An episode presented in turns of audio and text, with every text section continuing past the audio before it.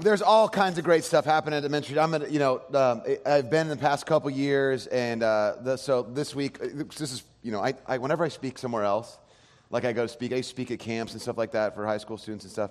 I've, I never get invited back, and I got invited back to speak at the men's retreat, so I'm excited about that. So I'll be there, on, you know, speaking and stuff. Very excited about it. You know, one of the things that Mike mentioned about our men, our men's ministry is that you know, we have a lot of buy in, and it's different than in other campuses, really. I mean, it's like, and, and, not to feel superior, because although that is one of our most important goals, is that we are the most important, superior thing of all things.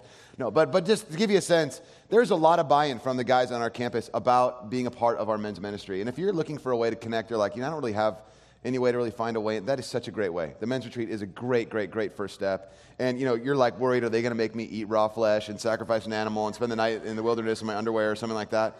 Yeah, but that's not a big deal. I mean, it's just one night only and you're fine. No, it's not that at all. Um, very, very cool. Down to earth, guys. Want to have you be a part of it. It'll be great. Um, also, want to let you know there's so many great things happening in our church. Um, when, you know, I mentioned this a couple weeks ago, and um, I told you how we are partnering with the local school. It's a mile and a half away. That is a, an underperforming school that we just have, we have so, such high hopes for. I think it's such a great, a great school. But um, it is, it, on June 22nd, we are going to unleash all of you a thousand people. You heard me say a thousand. But bring, so it's you and your kids and everybody else to actually be a part of something really significant in the community. And we say all the time around, there's lots of things we say, but one of the things we say is that, you know, we're in the community for the community. That our, our goal isn't to simply be a fortress in the community where people can hide away from stuff, but it's that we would actually unleash people into the community to see it changed. And the response we got, I just threw out one announcement of the response we got is unbelievable. We're talking with the principal right now. There is so, there's so much enthusiasm and momentum building for this event that we don't have a clever title for it. We're just calling it Serve Day. And uh, we need your help. You need to be a part of this. You don't want to. You don't want to be like, oh, I have plans on June 22nd. Yeah, you do. It's happening from 1 p.m. on over at this school. Now you have plans. Change your plans. It's going to be awesome. You do not want to miss this. In your bulletin, you got a little yellow flyer, um, and it says cleverly enough on it, Serve Day here's the deal. Take that out right now. You can take it out hold it. You're like i'm not going to take it out. I, you're going to make me do stuff. I know you're going to do stuff. That's what it's about. So you're going to take a look at this. There are a number of opportunities that are on that thing. If you're interested doesn't mean you're signed up to be the person who does you just you're just interested. Let us know. Fill it out let us know. And all it, a lot of people were already emailing me saying hey i was a teacher and i can help. And people saying i'm you know i'm a i'm a welder. I can do i mean it's like i got so many people saying stuff. But fill that out place it in the offering box. We'll get in touch with you and put you to work. It will be one of the coolest things we do as a church community. Um, so you do not want to miss this on June 22nd. That's the weekend after Father's Day. So dads who are like, what am I going to do? It, you know, like this is your opportunity to like do something awesome in the community too. Bring your family. It will be great. All right, cool. Hey, some of you are excited about that. Okay, good. There we go. Good. It will be awesome. All right. So serve day June 22nd. It's going to be great. Um, it is an all play. Okay. So we've been in a series called What If. We're looking at these two basic questions and it hits kind of two people in the room. If you are new to church, if you're looking at, you know, kind of investigating Jesus, not sure about the church, whatever that might look like, um, you're kind of wondering if Jesus said all these things, like what if, what if everything he said was actually true? Like, what if that's, what if he's not just sort of a mythical storyteller or something? Like, what if he's actually for real? And what if all the stuff he actually did was actually true too? And you're just trying to see if that's even possible. But for the rest of us who have already acknowledged that, okay, that's probably true. I think I'm in on that. I believe that.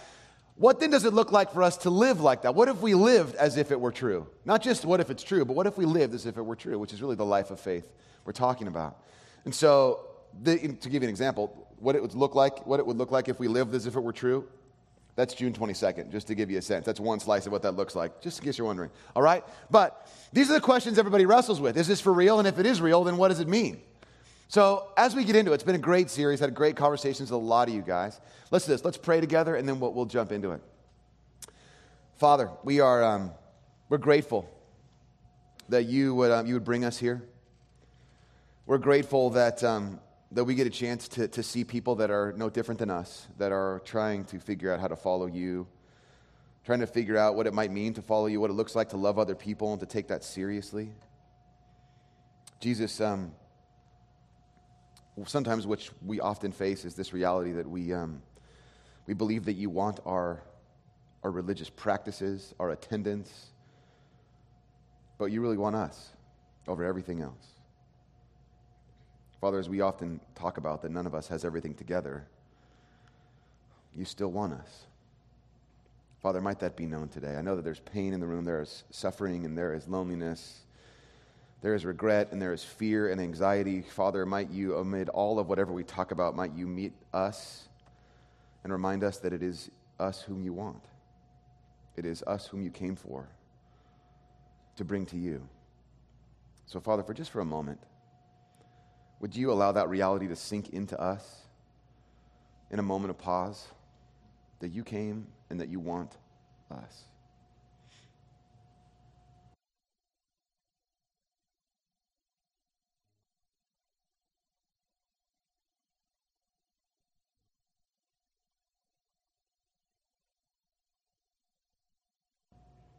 Father, as much as we're able, as much as we know how, we, uh, we turn ourselves over to you, that you might do work in us that we cannot do on our own. And so, Jesus, it's in your name we pray. Amen.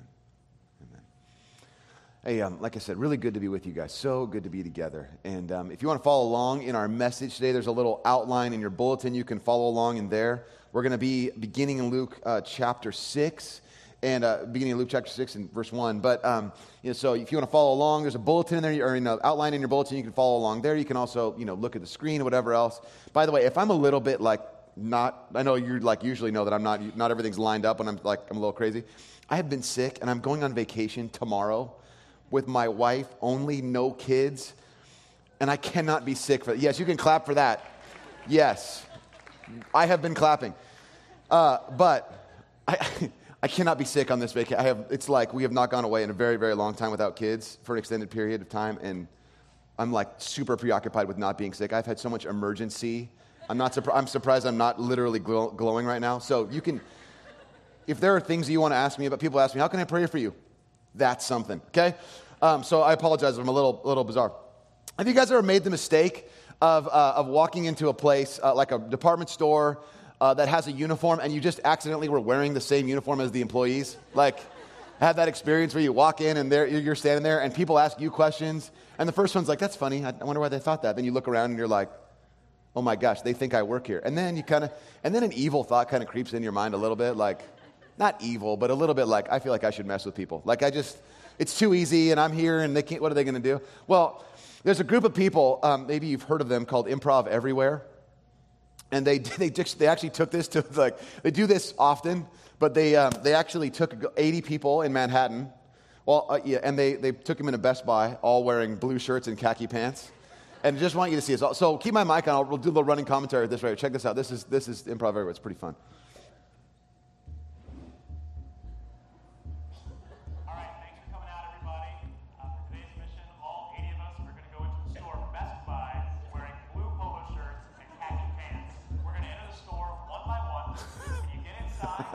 Don't say that you weren't there, but if a customer asks you for help and you can help them out, then do it. If an employee asks you what's going on, just say that you don't know anyone else and it's just a coincidence that you're wearing their exact same store uniform.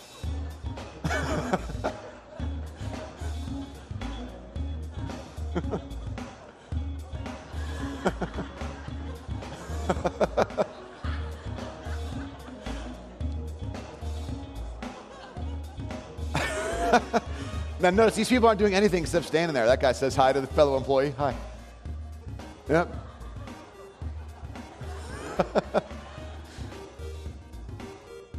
Helping a customer out.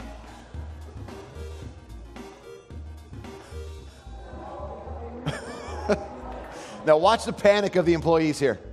All people are doing is wearing a blue shirt and khaki. Just watch the panic.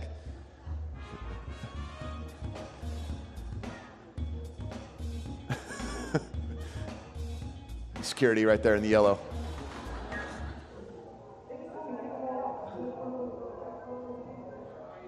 Listen. Call 911. They're wearing blue shirts in our store.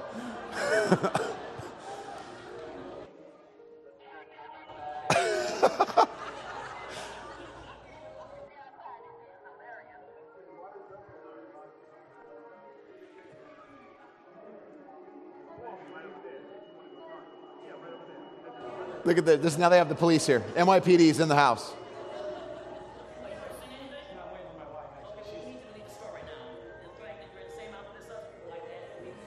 I've got to leave because I'm wearing the same clothes you're wearing.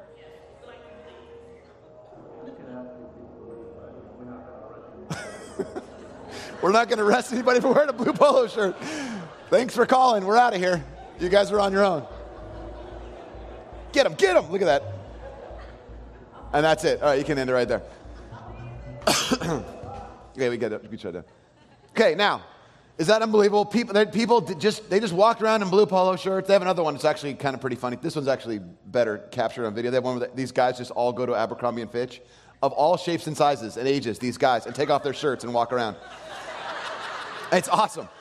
Now, the whole premise here is that people's sort of adherence to who's in charge here, authority stuff, who has power, they get a little bit unnerved when there's some kind of sense that, you know, maybe these people, are these people for real or what are they doing? They're wearing a blue shirt. Now, what, what else could happen? Call 911. I mean, there's nothing they were doing except standing around and helping people. And when they asked, could you leave, they left. That was it. But people got so unnerved. Now, at the time of Jesus, about 50 years before and about 50 years after, there's about a dozen or so people that would essentially were wearing a blue shirt in Best Buy, walking around claiming to be someone who has a particular kind of authority. And the, the religious people at the time were really kind of on the lookout for people who claimed to be this person called the Messiah, who was supposed to rescue Israel and the whole world. And they're on the lookout for this person, these people, and every so often these, these sort of movements would start and stop and all kinds of stuff. And when people started showing up, doing and enacting these kind of messianic ways of living, this kind of assuming the rescue was, in, was at hand, the religious people started to freak out. And Jesus is this person who's now acting and behaving like one of these people. And they're wondering, looking at Jesus, are you just a guy in a blue shirt or are you really the person? In fact, they're actually so suspicious. The religious authority at the time is so suspicious that they keep saying, You can't be him. You can't be the one who's God's chosen person. And so they constantly have conflict. And Jesus is, consi- I mean, over and over again in, the, in the, li- the, the account of his life, He's messing with people who are in power structures, who are wearing the blue polo shirts or whatever else it might be, who are employed by Best Buy, so to speak. He's constantly messing with them like, I think you guys have got this wrong. You're missing the point. All of the things that you're holding on to about your ordered life of religious sort of practice, all of that stuff is kind of missing the point. And of which, of course, all the people who are wearing the uniform look at him and say, Well, if you're telling us we're doing it wrong, it must not be you. You can't be the guy. And so it's in this context that we kind of look at the story here that Jesus is messing with the rules and the rule keepers all the time. And so here's where we are in Luke chapter 6, beginning in verse 1. It says this One Sabbath, Jesus was going through the grain fields, and his disciples began to pick some heads of the grain, rub them together, and eat the kernels. Now, anytime you see the word Sabbath in Jesus' life, ministry, sort of stuff, what he's got going on his ministry, generally what's going to happen is that Jesus is going to mess with the notion of what the Sabbath is. Now, just to give you a couple side notes.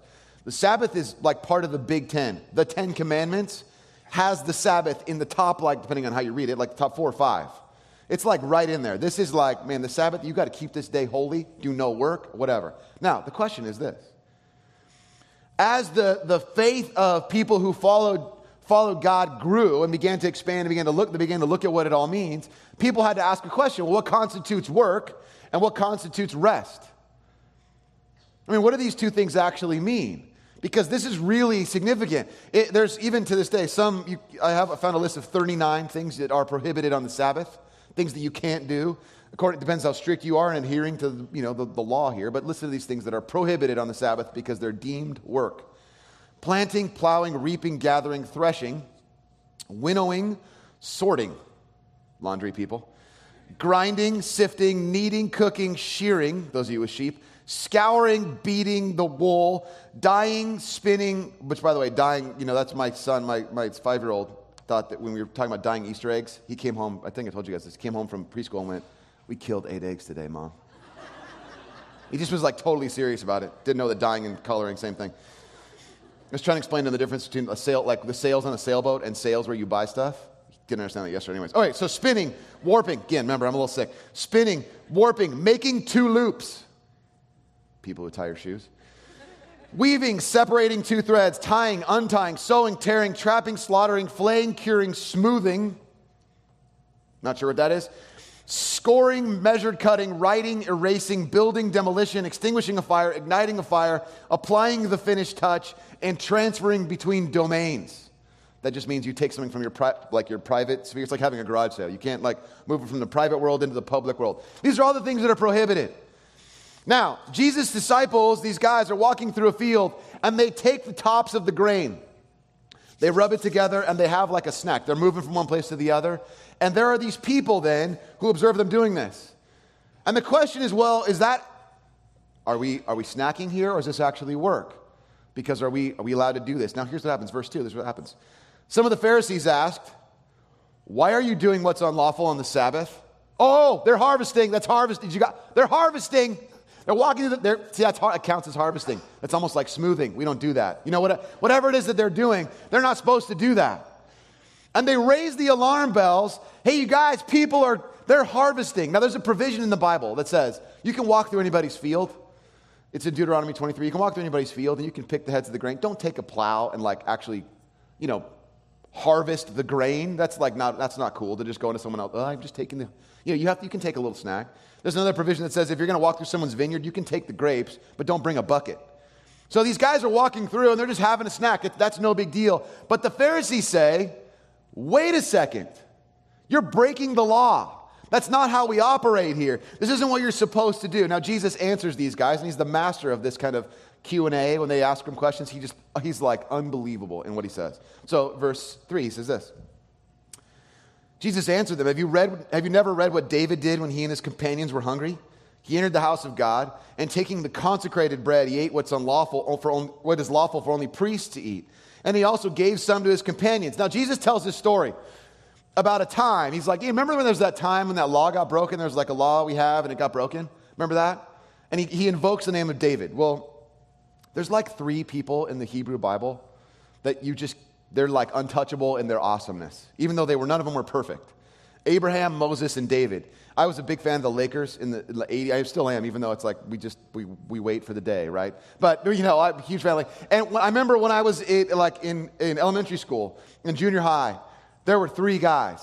All of them are like top 50 NBA Hall of Famers: Kareem, Magic, and Worthy. Like nobody speaks badly of those three. Nobody. I don't care who you, I mean, E. James Worthy's on TV. He's not the best sportscaster. Yes, he is. Okay? He's the best. He's James Worthy. Now, Jesus goes, remember that time David went into the temple or went in to, to talk to the high priest? He was in the temple then, but he went to the high priest and he said, Hey, I'm, I'm really hungry. The story actually is that David lied about what he was doing there. He was fleeing for his life from this guy Saul, who was presently the king. David's the actually anointed, chosen king of Israel. And he goes into the temple and he says, Hey, we're really hungry. And, the, and the, the priest gives them this stuff called the showbread or the bread of the presence, which is this sacred symbol in which God's presence is made so to symbolize that he's with his people, a covenant with his people. And he gives this bread, which is only for the priests to eat, the Levites to eat. And he turns and he hands it to his buddies, and they all eat and they're filled. And Jesus is saying, remember when that happened, when we broke the rule? There's like David did that, and nothing, he didn't die, nothing happened to him. That's kind of like, remember that? And he says, now, he says in this question, he's like basically saying, is God's holiness in this moment upheld or is it violated? Did God, did something happen to God there? Did he, did he kind of cave on his rule? Is he all of a sudden not, no longer holy because there's a little bit of a bend, even a break in this rule? Is all of a sudden, is everything undermined? Of course, they have no answer, right? And then he says this line Verse 5. Then Jesus said to them, The Son of Man, which is a title Jesus uses for himself, it comes from Daniel 7. It's about it's a title in which a human being would be anointed as God's bringer of God's future, so to speak, into the world. That's the title Son of Man, and he uses it all the time to describe himself. Jesus then said to them, The Son of Man is Lord of the Sabbath. Now he uses some incredibly big language there. Son of Man's big words, right? And the term Lord is a big word because the only person who is the Lord is the Lord. And he's like, I'm the Son of Man and I'm the Lord. Now, there's only one person who can mess with the Sabbath. That's the guy who invented it. And so now all of a sudden, there's like, what are you? Not only are you, Jesus, you're, you came in here wearing a blue shirt in Best Buy but you're acting like you, you're the manager now. We, we don't do that. We can't, you know, I don't know how you think that's cool. I don't remember your interview process, but, you know, there's like, there's this sense here that Jesus is doing something that's incredibly scandalous. Mark's account, the Gospel of Mark, has an account of the same story. At the end of the same story, Jesus tells this story. He says this way, verse 27. He says it, then he said to them, the same audience, the Sabbath was made for man, not man for the Sabbath. So the Son of Man is, is the Lord even of the Sabbath. Now, it's the same thing. He's just saying this. God had these rules for people, not before there were people. In other words, it would be like to, to sort of what Jesus is throwing in their face. I heard this analogy, I think it's great. It's like it's not like there's a couple people, there's a couple in a house going, we should have kids so we can have someone pick up the toys. Do you understand what I'm saying? That what, what God set up his law, it was not always there, and then he had people so he could have people obey them. The law is intended to benefit the people. In fact, even the word the law, translated most often in the Hebrew Bible, isn't just the word law, it's the word Torah, which is something way different. It means something more like instruction or direction. But these are the, this is the way God's people who had been set free from captivity in Egypt would now live as his free people. So Jesus is saying the Sabbath, this law, was made for people. It was designed to help them, not the other way around. Now, there's all this, so there's this kind of some of you are like, this is so great. All the laws, Jesus is just throwing them out right now. That's so great. We can do whatever we want. It's like anarchy. This is so cool. We can, I love this. This is the best church ever. This is great. I love this. Now, let me tell you, Jesus' own opinion of the law is really important you understand this. Because before he can undo it all and kind of rework it, you have to understand how he actually sees it. So, Jesus is challenging the Sabbath. He's challenging the people who are really the holders of the way in which we are that we, you know, we keep the Sabbath, these people called the Pharisees. And Jesus, you know, calls people to this kind of life. Look what he says in Matthew 5. Do not think, this is Jesus speaking for himself, that I've come to abolish the law or the prophets. I've not come to abolish them, but to fulfill them. For truly I tell you, until heaven and earth disappear, not the smallest letter, not the least stroke of a pen, will by any means disappear from the law until everything is accomplished. Now, what he's saying is, what I came to do is not erase stuff that's been done before. I came to see it to its full end, the way that it was intended. The law has a purpose, and I want you to see what that purpose is. I have not come to undo everything. Some people are accusing me of trying to undo all the laws because the people I hang out with and when I do certain things and all, who I heal and what they, all that stuff. But that's not true. What I'm here to do is uphold the law and to fulfill it. Now, the question is if he's all about this fulfillment, what does the fulfillment of the law actually look like? If he's not going to get rid of it, what does the fulfillment of the law look like? And Jesus says this thing, this incredibly controversial, it's like one of the most important things he says, and it comes after the thing we think is the most important thing he says. So listen to this. This is super important too. This is Matthew 22. Jesus is asked, Teacher, which is the greatest commandment in the law? Jesus said, verse 37, Love the Lord your God with all, you should circle the word all. If you have a pen, the word all in Greek means all your heart, and with all your soul, and with all your mind. This is the first and greatest commandment. There's your first commandment. This is what our aim of our church is. How do we, how do we love God? That's like, that's what we're trying to figure out. Follow Jesus, love God. That's what we're about. And then he says this other thing. He says there's something else that goes with it because this isn't really measurable. You know, it's not you can just, well, you know, I, I love God. I just, I just love him, and you can, it's a secret love I have, and no one can really know about it, whatever. And then he kind of throws this curveball on the people. He says, well, there's a way to measure it. Here's what it is the second part of it. And the second is like it. The word like actually there means something like defines or clarifies or makes clear or gives evidence of or shows. The second commandment is like it love your neighbor as yourself. Love your neighbor as yourself. He says, now there's a way to measure this. So you have love God and love other people. But then there's something else he says which is so incredibly crazy. And it, it's this, all of what we're about to do is about to get very messy. And those of you who love neat little categories, myself included, are going to be someone who goes, I'm uncomfortable with what happens next. Here's what he says. Verse 40. Matthew 22, verse 40. All, which of course means all. The law and the prophets hang on these two commandments. Which means everything that we know from the Hebrew Bible, he tells his audience, everything that we know is centered around these two things. If you read the Hebrew Bible and any, you know, the, the, Old Testament, you read the Hebrew Bible, you read that in any, you know, particular way, I mean, this is all that his audience had. If you've read that and you didn't come to the conclusion that the, either the point is somehow the combination of these two things, love God and love other people, then you got to read it again because you're reading it wrong. All the law, all the prophets hangs on loving God and loving other people. If it doesn't, you're, you're reading it wrong. Now, this is, this is where it gets a little bit insane. Because what this means then is there's no exception ever in which someone should ever be treated with unlove or non love. Every circumstance and every situation calls upon people to be loving. There's never a justification for it. That's reasonable to be someone who is unloving, no matter how we feel about the, the law, the rule, the religious practice that's been violated. Wow, people shifting in their seat a little bit, a little bit nervous now. This is, you can see why people at the time who were wearing the Best Buy uniform saw Jesus come in and started to feel a little bit uncomfortable because all of a sudden the neat categories began to get a little bit unstable. Back to our story in Luke, verse 6. On another Sabbath. Now you know Jesus is going to mess with the Sabbath again. He went into the synagogue and was teaching, and a man uh, was there whose right hand was shriveled. The Pharisees and the teachers of the law were looking for a reason to accuse Jesus, so they watched him closely to see if he would heal on the Sabbath. Jesus goes in, there's a guy with a shriveled hand. The word looking actually is more closely resembles in Greek, resembles the word spying. Like they're like, ooh, here comes Jesus, shriveled hand. this is going to be awesome. He's gonna, you know what's going to happen here? He's probably going to try and heal him. Idiot. I mean, he's like, they all have this impression right here because now look at how blinded they are. These are people who are so excited that they can try to play Jesus' compassion against him because he might do work, which is healing. But we don't have a category for. I didn't read that on here. There's no. You didn't hear me read the word healing, but yet there's Jesus. He's in the he's in the synagogue. He's going to do some teaching. He's going to see that guy. His compassion's going to get the best of him. It's going to ruin him. He's going to try and heal a guy.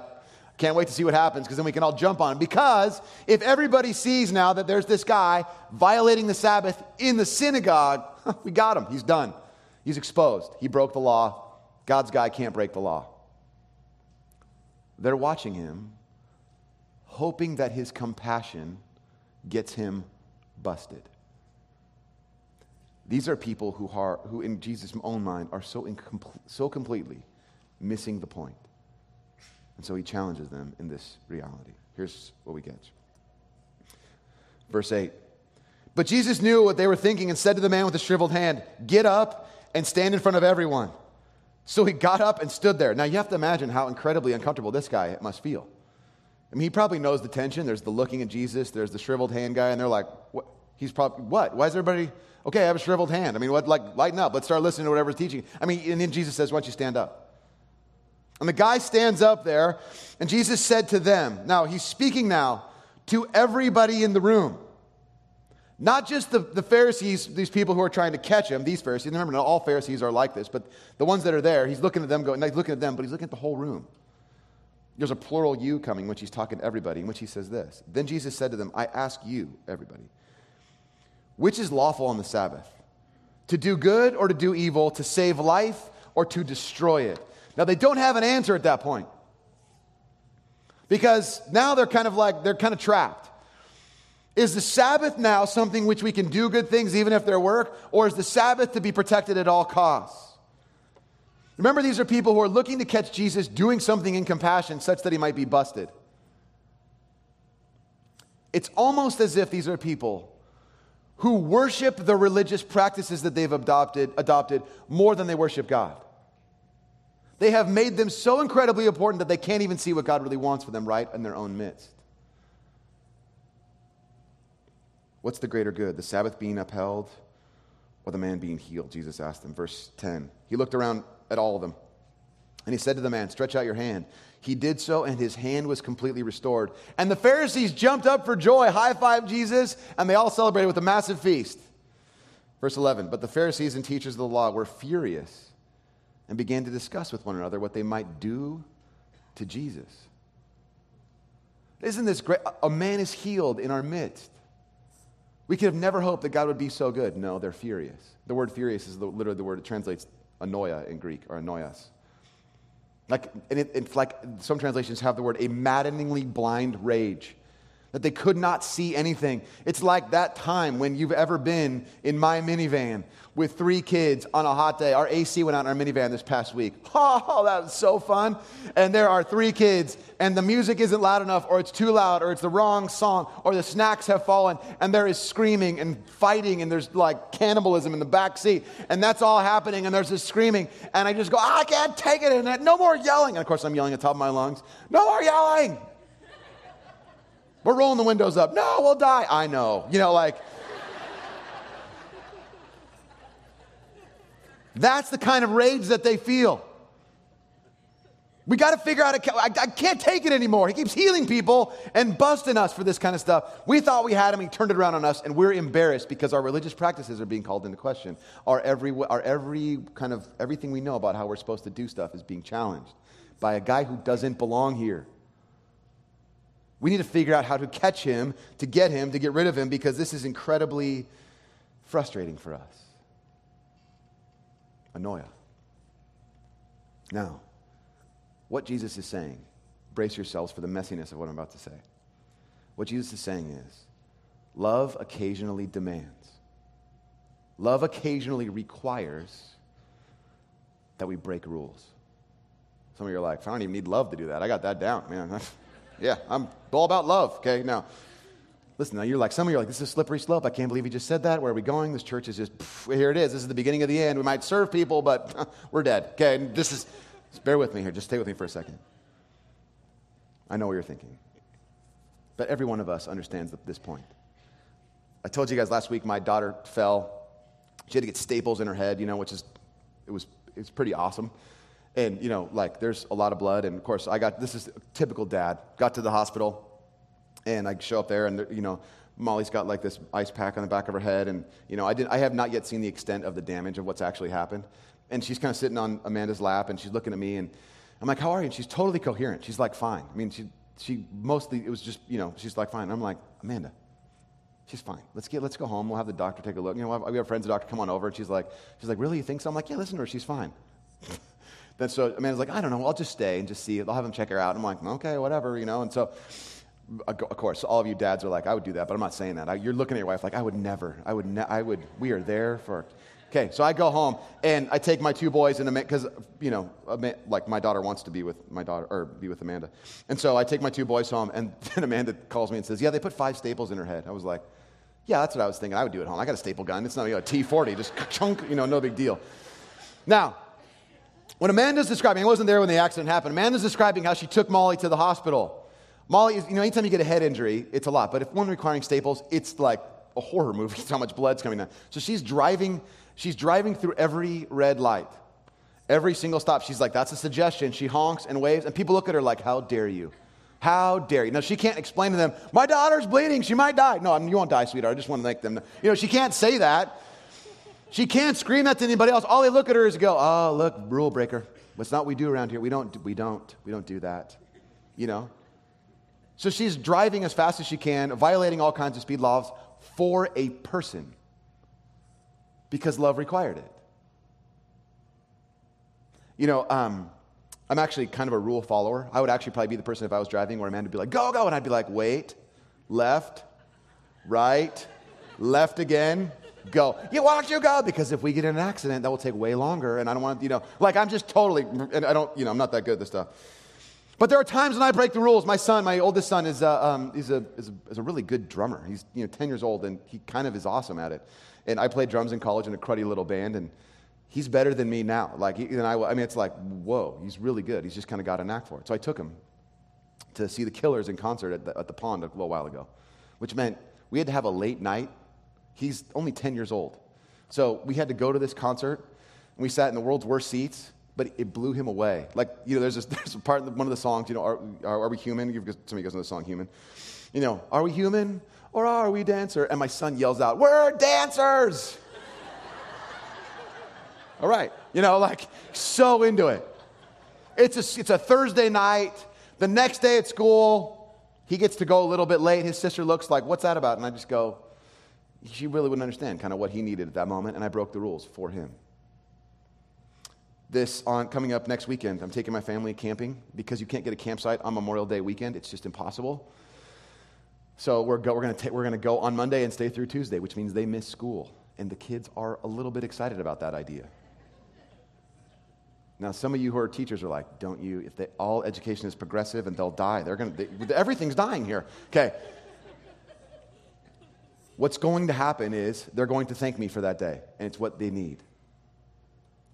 Now, the rules were broken to accommodate a person. The rule, it also goes the other way. Around, uh, leading up to Easter at Lent, we took our, our whole family, we just said, you guys, we're not going to do, you know, iPhone games and you know any screen, our old iPhones, whatever we have, we're just not going to use them for games. We're going to take away all the, the video games that we have in our house, and we just we, I did, we didn't throw them away or like burn them in like an effigy and make our kids watch or something. We just like took them and then put them away so that they're away now. And so for the whole time leading up to Easter, they're like they can't wait for Easter Sunday. And here's what we realized during that time: my kids.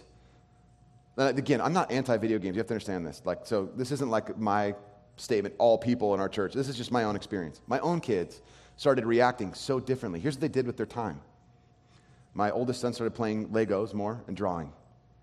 When he needed to do something, he went for a bike ride. But Dad, I'm going for a bike ride by myself. Remember when we used to do that when we were kids, you guys? People do that still, I guess. So he went for a bike ride. The next day, he took his sister on a bike ride. The day after that, all three of my kids went on a bike ride or a scooter ride together around our neighborhood and just hung out together. And my wife and I looked at each other like, that's because they don't have a game here, video games here. Do we do we really want to? We told them they could have it after Easter. Do we need to change the rules on them? So we told them the rules are changed.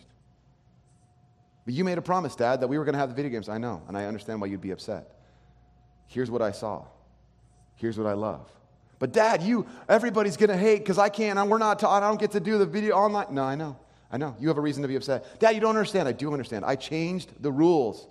I said something and I changed the rules. And, and the whole thing you know, is about me loving you. It goes both ways. Break the rules on behalf of people. People are more important than the rule, and it is this thing that Jesus is challenging the Pharisees to understand that they cannot worship the religious way of life. They cannot worship their religious practices. They have to worship the one about whom those practices are intended. And he says, love God and love other people. If we can't do that, then the religious practices don't even matter. Jesus wants you. He does not want your religious practice. He does not want your devotion to regular attendance. He does not want your devotion to regular Bible reading. He wants you, your whole heart. He only wants those things insofar as they actually help you to get close to Him. Now, it's my hope that you come here and that you actually find that that's a reality here for you. But the truth is, all of us have a little bit of a love of religious practice. We all do. You know, there's a, there's a this maybe you can relate to this, there's a, there's a behavior that happens in the ancient world in which people would go out, they'd violate each other, they'd do all kinds of you know, unthinkable things to each other, and then they'd show up at the temple with the particular sacrifices that God had preordained for them to take there, and well, here's this, you know, this goat or this ram or whatever else is that I got to take up here and make this sacrifice. And then everything's cool, right, God? Like I did all this stuff I wasn't supposed to do, but I brought the sacrifice. We're good, right? That's how it works. I mess up, I bring a sacrifice, game over. We're all set. It's like a reset, right? Right? And God looks at him and goes, That's not what I want.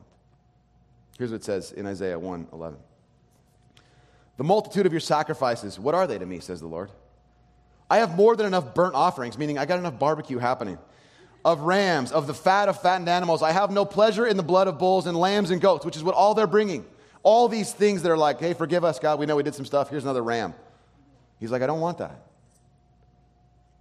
Verse 17, he says this learn to do right, seek justice, defend the oppressed, take up the cause of the fatherless, and plead the case of the widow. In other words, he's saying, I want your whole life if you've been with, been with us for the past couple weeks, you've heard us saying this over and over again that what God is after is your whole life, not religious practice, but your whole life that is rooted in the understanding that I will love Him and love other people. That's it. He says, don't just kind of go through the motion of religious practice and don't do it such that you go, God, I have done my religious practices for the week.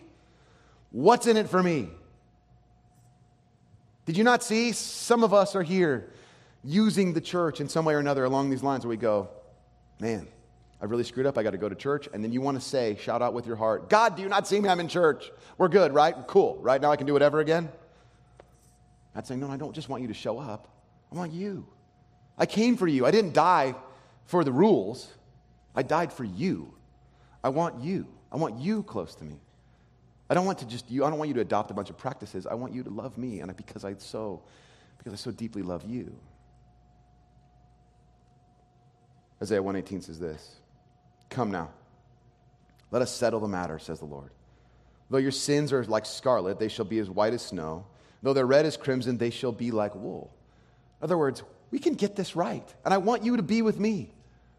Some of us on the other end of the spectrum, we, we, have this, we have this fear about those. We had, some of us had this moment of like a little bit of judgment, like, yeah, people just show up and they use the church. I know who they are.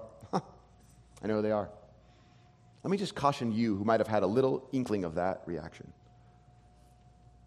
You see, when people love the rules, there's a sense that they love how they feel about having those rules, and it undermines everything.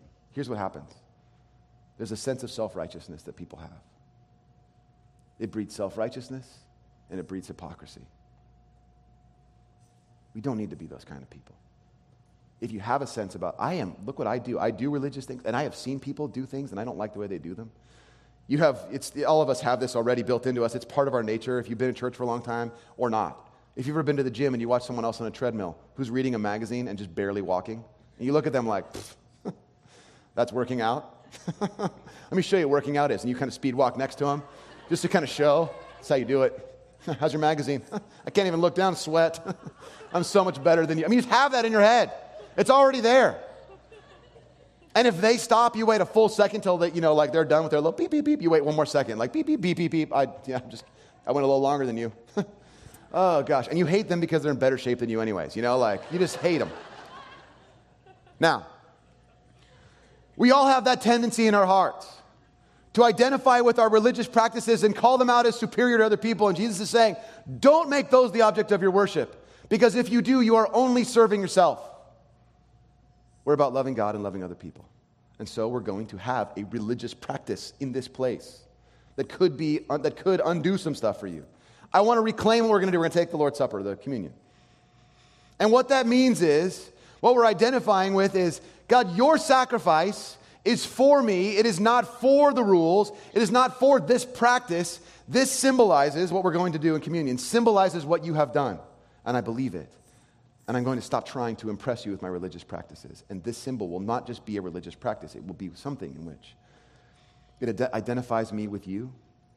It identifies me as someone who came, as you as someone who came for me someone who cannot possibly follow all the rules, someone who breaks the rules, someone who criticizes other people. I, I need you because I can't do it on my own. So, Jesus with his disciples, as Paul will later quote when he talks about communion, he says to them, On the night he was betrayed, Jesus took bread and he broke it, saying, This is my body which is given for you. In the same way, he took the cup, saying, This is the cup of the new covenant in my blood. And whenever you eat this bread and drink this cup, do so in remembrance of me. Remember me. You look at the Bible, particularly the, the Hebrew Bible, the Old Testament. Over and over again, you see God's people are people who are constantly being reminded to remember because they always forget. And so we have symbols to help us remember. What the Bible says is take a moment and investigate your own heart. Don't take communion because you feel like I can take communion and I, I did and I want to make sure I tell all my friends or have a little bit. Don't do that. What's in your heart?